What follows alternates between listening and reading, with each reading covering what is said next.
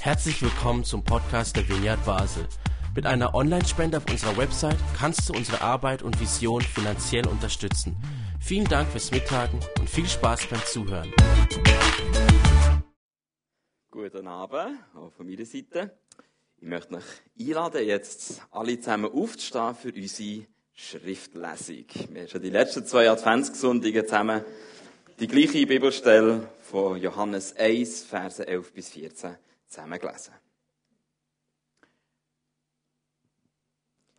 Er kam in sein Eigentum, aber die Seinen nahmen ihn nicht auf. Allen aber, die ihn aufnahmen, gab er Macht, Kinder Gottes zu werden. Allen, die an seinen Namen glauben, die nicht aus dem Blut, nicht aus dem Willen des Fleisches, nicht aus dem Willen des Mannes, sondern aus Gott geboren sind. Und das Wort ist Fleisch geworden und hat unter uns gewohnt, und wir haben seine Herrlichkeit geschaut, die Herrlichkeit des einzigen Sohnes vom Vater, voll Gnade und Wahrheit.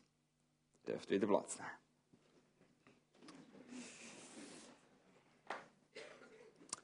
Ja, wir sind mitten in der Predigtreihe für dich, Jesus. Unter dieses Motto haben wir die Adventszeit gestellt und das sind zwei Richtungen. Das können einerseits wir sein, die das sagen, für dich, Jesus, so wie wir es in der Anbetungszeit oft tun, für dich, unser Leben soll dir gehören, es soll dich ehren. Und dann gibt's aber auch die andere Richtung, dass das von Jesus herkommt. Für dich. Jesus sozusagen als Unterschrift, wie bei einem, bei der Überreichung eines Geschenkes, dann so ein Etikett, wo da steht für dich, Jesus. Mein Leben für dich, sagt Jesus. Und wir haben das an den ersten beiden Adventssonntagen schon mal von zwei Seiten angeschaut, diese Beziehung von Jesus zum Menschen und umgekehrt. Und am ersten Advent war es so ein Dämpfereinstieg, nämlich zuerst haben wir darüber gesprochen, er bringt es nicht. Haben uns die Frage gestellt, gibt es eigentlich etwas, was Jesus nicht kann? Und wir haben gesehen, ja, Jesus kann nicht erzwingen, dass er vom Menschen aufgenommen wird. Er kann nicht mit Gewalt verhindern, dass man sich von ihm auch wieder entkehren kann. Denn das würde seinem Wesen widersprechen. Zum Glück. Jesus ist nicht nur so zunächst mal als ein wehrloses Baby gekommen, auch bis zum Ende gilt, bildlich gesprochen, der Löwe ist ein Lamm.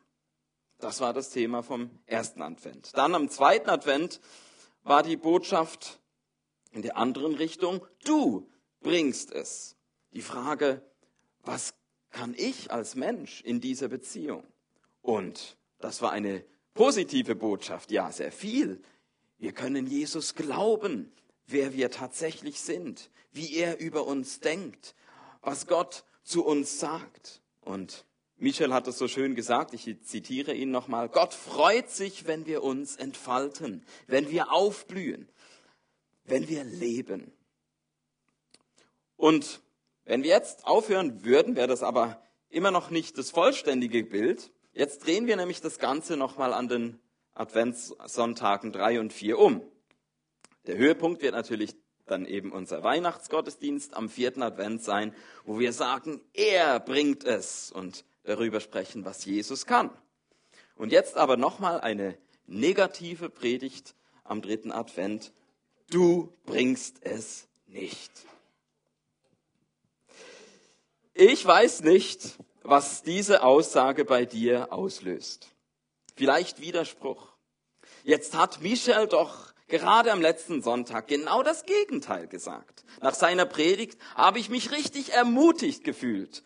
Und jetzt kommst du, Till, und entmutigst mich wieder. Nein, das will ich nicht hören.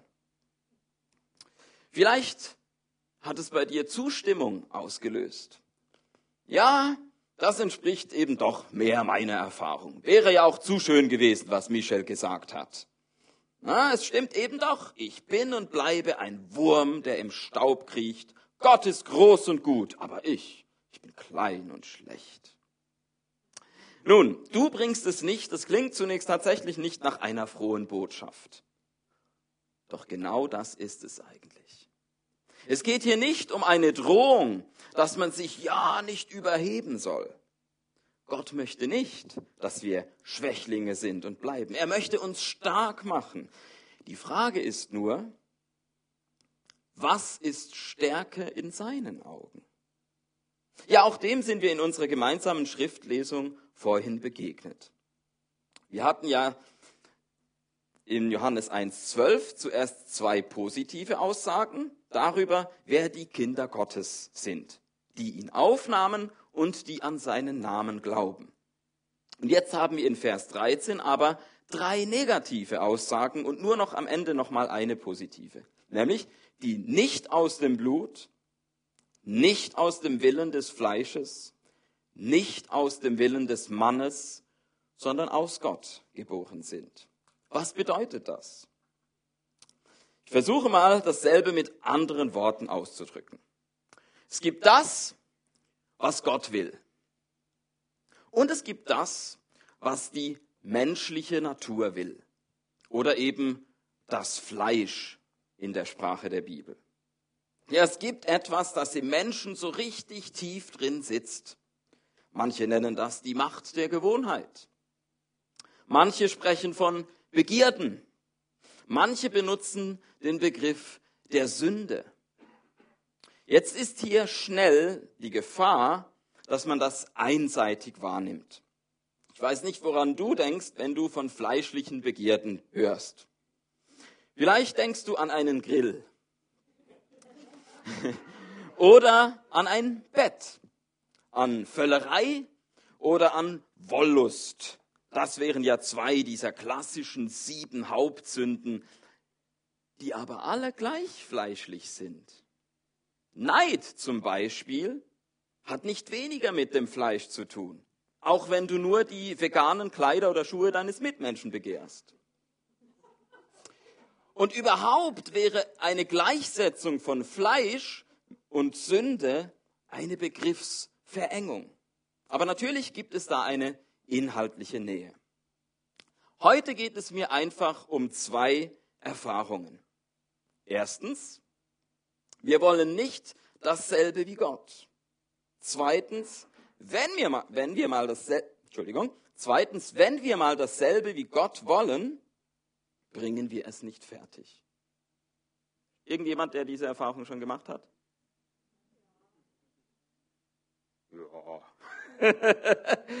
ja, also denken wir da noch ein bisschen gründlicher darüber nach. Ich verstehe so jedenfalls dieses Problem mit dem, was dieses Fleisch will. Wir sollten nicht denken, dass wir den Willen Gottes so problemlos umsetzen könnten. Dann gleichen wir nämlich schnell diesem Männchen hier im Hamsterrad. Und ich spreche da natürlich aus eigener Erfahrung. Und viele von euch könnten vielleicht auch ihre jeweils eigene Geschichte erzählen. Hier ist meine. Vor ungefähr sechs Jahren habe ich eine Gemeinde verlassen, in der ich als Mitarbeiter angestellt war. Und ich war sehr überzeugt davon, dass ich weiß, wie Kirche richtig läuft. Und ich war sehr frustriert darüber, dass ich die anderen im Team nicht davon überzeugen konnte, dass Kirche so sein muss, wie ich das sehe. Und so gab es viel Auseinandersetzung und irgendwie ah, und so. Und ich habe natürlich sofort gemerkt, ah, das Grundproblem dieser Gemeinde. Ich weiß, was das Grundproblem ist. Ich weiß, wenn die Gemeinde das hinkriegt, so, dann läuft's ja. Aber das ist das Problem. Und zwar, ich habe es genau identifiziert. Es ist hier ein Mangel an Einheit. Hier macht jeder sein Ding. Ich habe gedacht, gut, wenn ich schon das Team nicht auf meine Seite bringen kann, ich fange jetzt einfach mal in den Bereichen, die mir unterstellt ist, damit an. So, und dann habe ich natürlich gedacht, so, ne, also in meinen Teams, da kriegen wir das hin mit der Einheit. Ne? Also zum Beispiel Worship, freie Liedwahl für jede Band? Nein, nein, da gibt es ein einheitliches Vorgehen. So und so.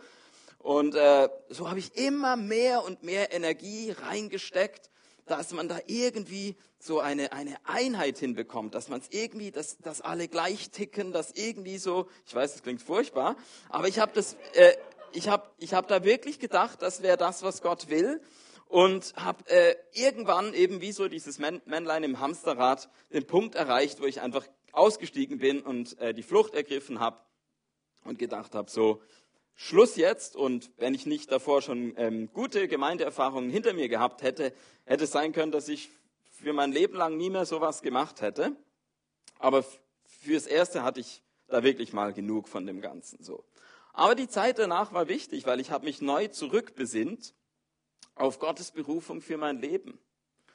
Das war ein Prozess, es war schmerzhaft. Und dann kam so ein Schlüsselmoment. Und zwar war ich an einer Konferenz und wie immer sind es die Amis, die es so einfach in einem Satz dann äh, äh, auf den Punkt bringen können. Das war einer, der hat gesagt, Where love is low, rules are high. Hm? Also wo die Liebe tief ist, da gibt es viele Regeln.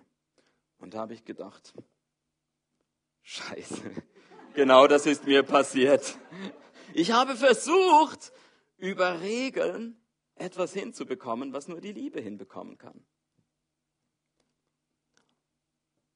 Und ich konnte umkehren in diesem Moment und, und wieder neu sagen, nicht ich bringe das irgendwie hin, sondern entweder Gottes Liebe schafft's oder sonst kannst du es gleich bleiben lassen.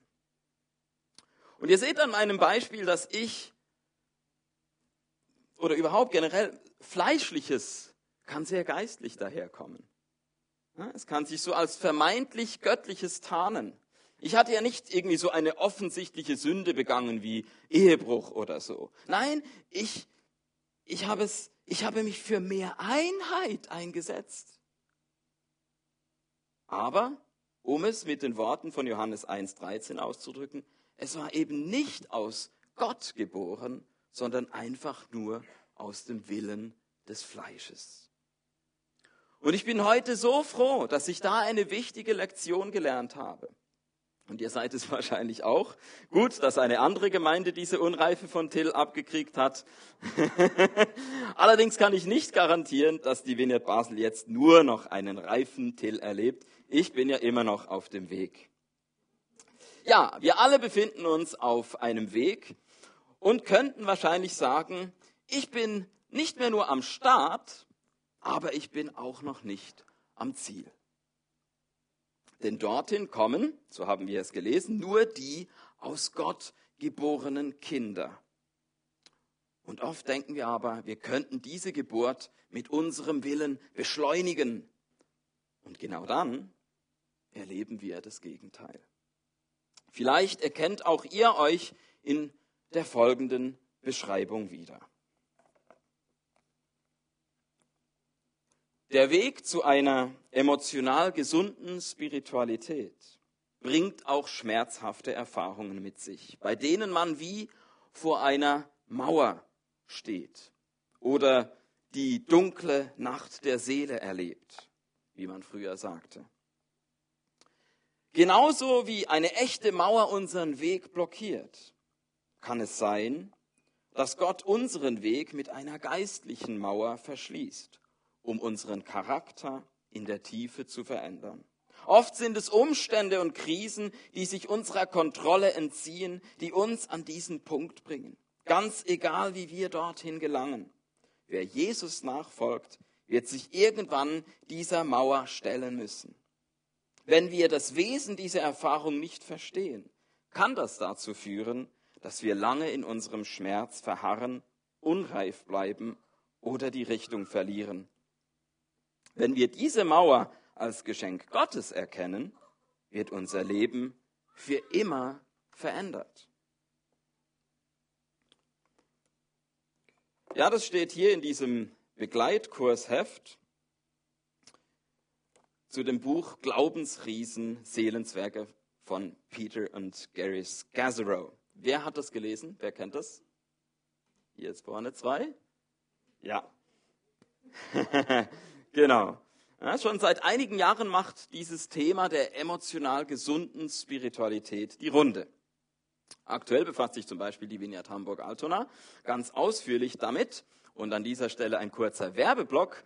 Auch hier in der Vineyard Basel wird es voraussichtlich ab März eine Fokusgruppe geben, wo wir an acht Abenden genau mit diesem Begleitheft äh, und diesem Buch Glaubensriesen, Seelenzwerge uns auf die Entdeckungsreise machen zu dieser emotional gesunden Spiritualität. Wer das interessant findet, kann sich schon mal per E-Mail oder so bei mir melden. Dann weiß ich schon, wer sich dafür interessiert.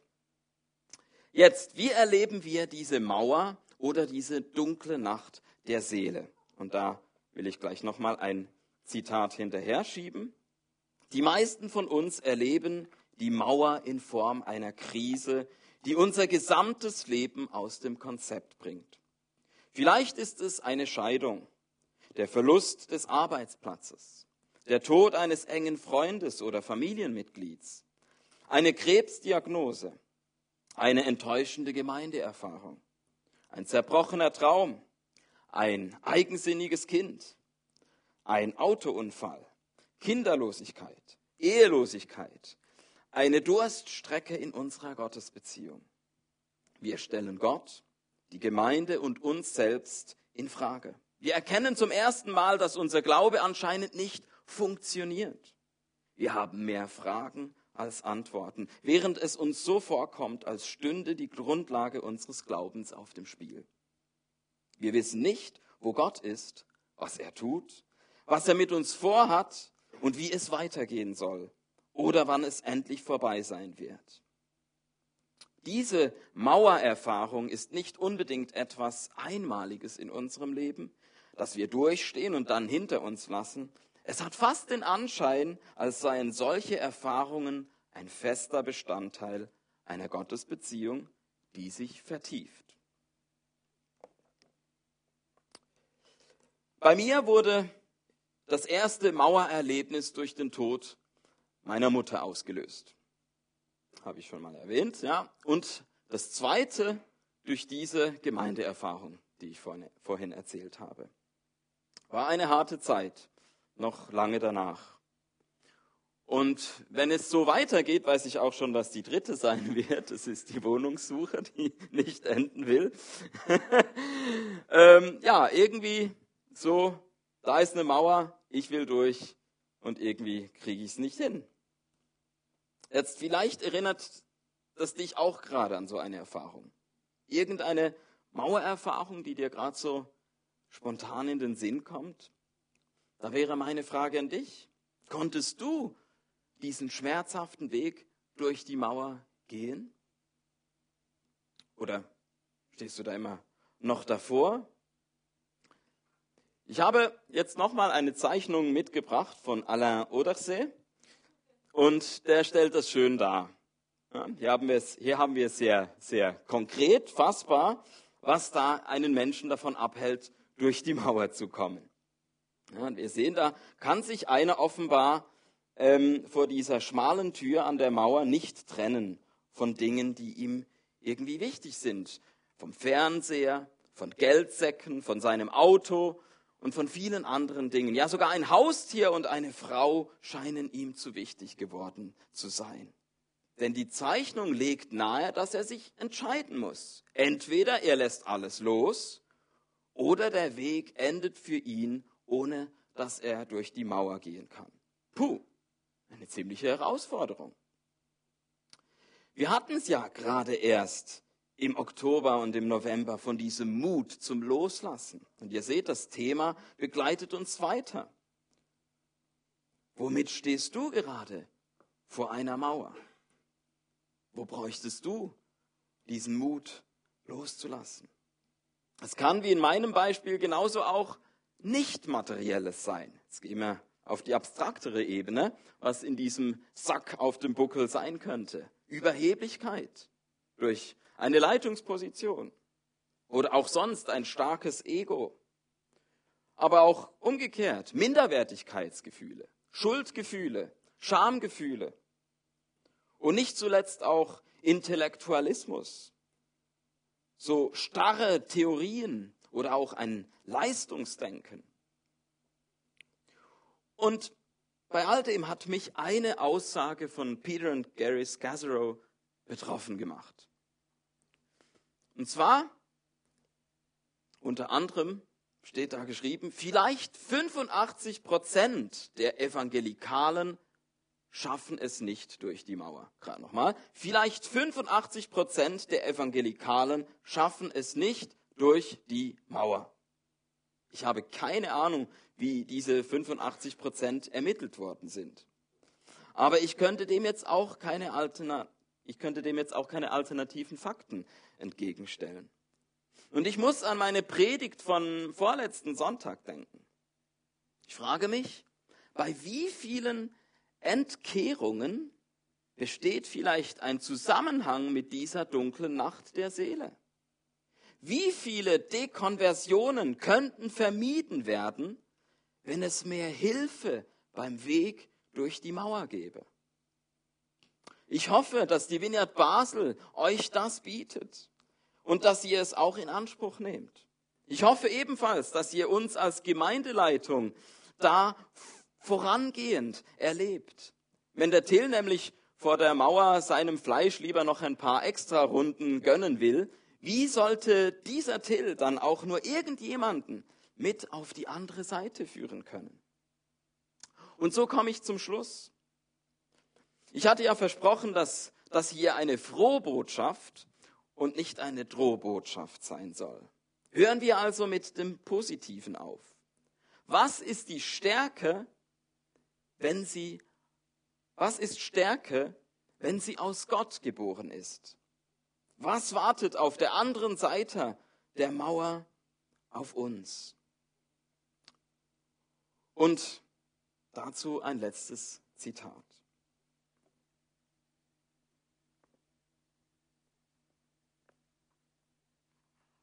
Wenn Gott uns durch eine Mauer führt, werden wir verändert. Das Leben auf der anderen Seite der Mauer zeichnet sich durch vier Hauptmerkmale aus. Erstens, hineinwachsen in echte Demut. Klammer, gesunder Zerbruch. Zweitens, wachsendes Verständnis für ein heiliges Nichtwissen. Klammer, Mysterium. Drittens, eine vertiefte Fähigkeit auf Gott zu warten. Und viertens, größere Unabhängigkeit, Klammer, von irdischen Belangen. Hey, diese vier Dinge wünsche ich mir. Wer ist dabei? Das sind doch einige, das freut mich. Ich bin überzeugt davon, dass Gott uns durch ein Vielfaches an Gewinn für jeden Verlust an dieser Mauer entschädigt. Aber du sollst auch die Zeit bekommen, wenn du die Kosten lieber noch einmal selber überschlagen willst. Und darum bitte ich jetzt Jemina und ihre Band auf die Bühne zu kommen. Und wir haben heute die Anbetungszeit nach der Predigt. Und ich denke, das ist eine super Chance, einen Vorgeschmack davon zu bekommen, wie lohnend es auf dieser anderen Seite ist. Und wir werden in dieser Anbetungszeit einerseits diesen Zugang über das gemeinsame Singen, die Lieder, dass wir vor den Thron Gottes kommen, in, in seine Gegenwart haben. Und gleichzeitig werden wir auch den Tisch da drüben haben mit dem Abendmahl. Auch da hat Jesus seinen Jüngern damals, und er tut es heute noch, einen Vorgeschmack gegeben, gesagt, im Reich Gottes wird es mal so einen Tisch. Dann werde ich auch wieder mit euch Wein trinken. Jetzt ist es fürs erste, das letzte Mal, weil danach wissen wir, ist Jesus ans Kreuz gegangen. Und ich denke, heute steht in diesem für dich, Jesus, Thema vor allem die Bewegung von Jesus zu uns im Vordergrund, dass er sagt, für dich, weil genau das sind die Worte auch beim Abendmahl. Lesen wir es zusammen. Lukas 22, 19 bis 20. Und er nahm Brot, sprach das Dankgebet, brach es und reichte es ihnen mit den Worten, das ist mein Leib, der für euch hingegeben wird. Tut dies zu meinem Gedächtnis. Ebenso nahm er nach dem Mahl den Kelch und sagte, dieser Kelch ist der neue Bund in meinem Blut, das für euch vergossen wird. Und so möchte ich jetzt auch noch unsere Abendmahlsleute nach vorne bitten, weil sie auch noch äh, was dazu sagen möchten. Und ihr seid eingeladen, einerseits mit diesem Lied einzusteigen, Our Father, wo wir singen, Yours is the power. Dein ist die Kraft. Das ist Stärke, die, wie, wie wir sie bei Jesus sehen. Und das Mikro ist hier unten. Ihr habt nämlich noch äh, gemerkt, dass ihr da gemeinsam einen Eindruck hattet für das Abendmahl. Genau, in den Vorbereitungen heute Nachmittag habe ich mir überlegt, wie decken wir den Tisch. Und ich habe mich mit Gisela nicht abgesprochen und auch nicht mit Simon. Und ich hatte den Eindruck, ähm, es, soll, es sollen Herzen dargestellt werden. Und dann kam ich hier in den Saal hinein und Gisela war schon am Vorbereiten und sie hat mit den Bechern ein Herz geformt. Und sie kann dann selber sagen, was sie gedacht hat. Und Simon brachte uns das Brot und sie hat das Brot in einer Herzform gebacken. Und wir haben uns wirklich nicht abgesprochen. Und das bedeutet für mich immer, oder dann frage ich Gott, was willst du uns sagen? Weil, weil wenn er zu uns alle das Gleiche spricht und das habe ich ja dann auch Ihnen beiden als Frage mitgegeben. Und ich habe den Eindruck, dass Jesus wirklich sagt, es ist ein Liebesmahl. Es ist, ich, ich lade dich ein und es ist wirklich eine Einladung und die ist, die gilt für immer und egal, ob ich diese Einladung, ob ich denke, ich habe diese Einladung verdient oder nicht, diese Einladung gilt. Und es, das Abendmahl steht ja wirklich für ein Essen, also für, da wird, da wird für mich gesorgt, dass ich ernährt werde. Und hier geht es nicht nur um Nahrung für den Körper, sondern eben auch für mein Herz, für meine Seele und für meinen Geist. Und ich habe wieder den Eindruck, es ist die Zeit der Liebe, weil das immer wieder jetzt in den letzten Gottesdiensten gekommen ist. Und ich hatte den Eindruck, ähm, dass Gott wie sagt, ich liebe dich so sehr und ich liebe dich ohne, dass du eine Leistung bringst.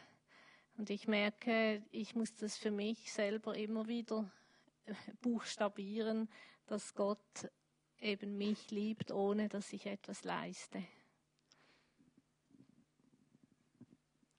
Und ich hatte so einen Teig vor mir und dachte, ja, ich will nicht einfach das Blech rechteckig füllen.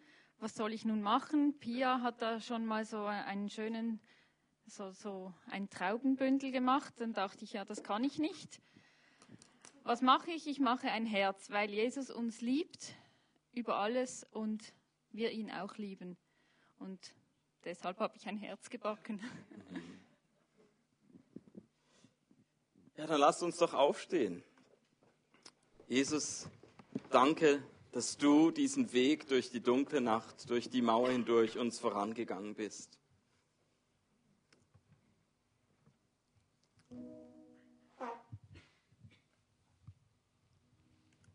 Und so wollen wir dir folgen.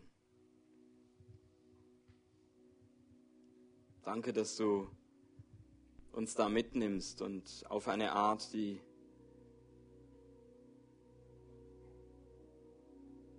die, die nicht unsere Fähigkeit oder Möglichkeit irgendwie so in einer Art übersteigt, dass wir einfach alle nur abhäng, abgehängt werden. Du willst, du willst uns nicht abhängen, indem du irgendwie die Latte möglichst hoch setzt. Die Latte ist hoch, aber du willst uns darüber bringen. Und wir dürfen dir vertrauen, dass du es, dass, dass du uns diesen Weg führst, egal was es für uns persönlich bedeutet.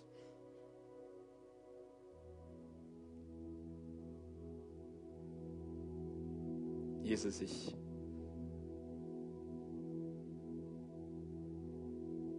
bin bei dir nicht, weil, weil du mir irgendwie Abkürzung zeigst, den einfachen Weg.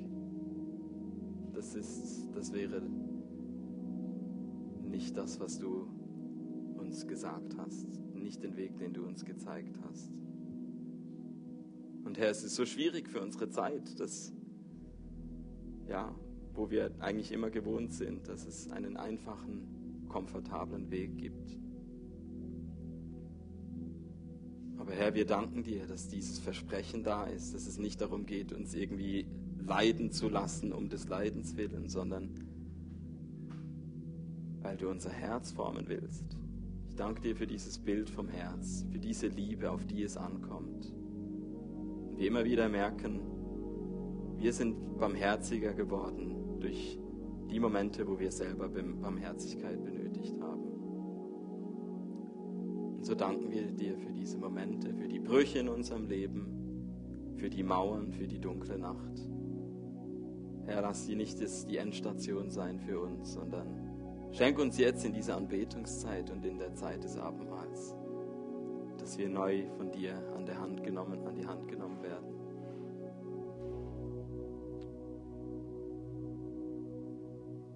Führ uns durch die Mauer, Jesus, heute Abend.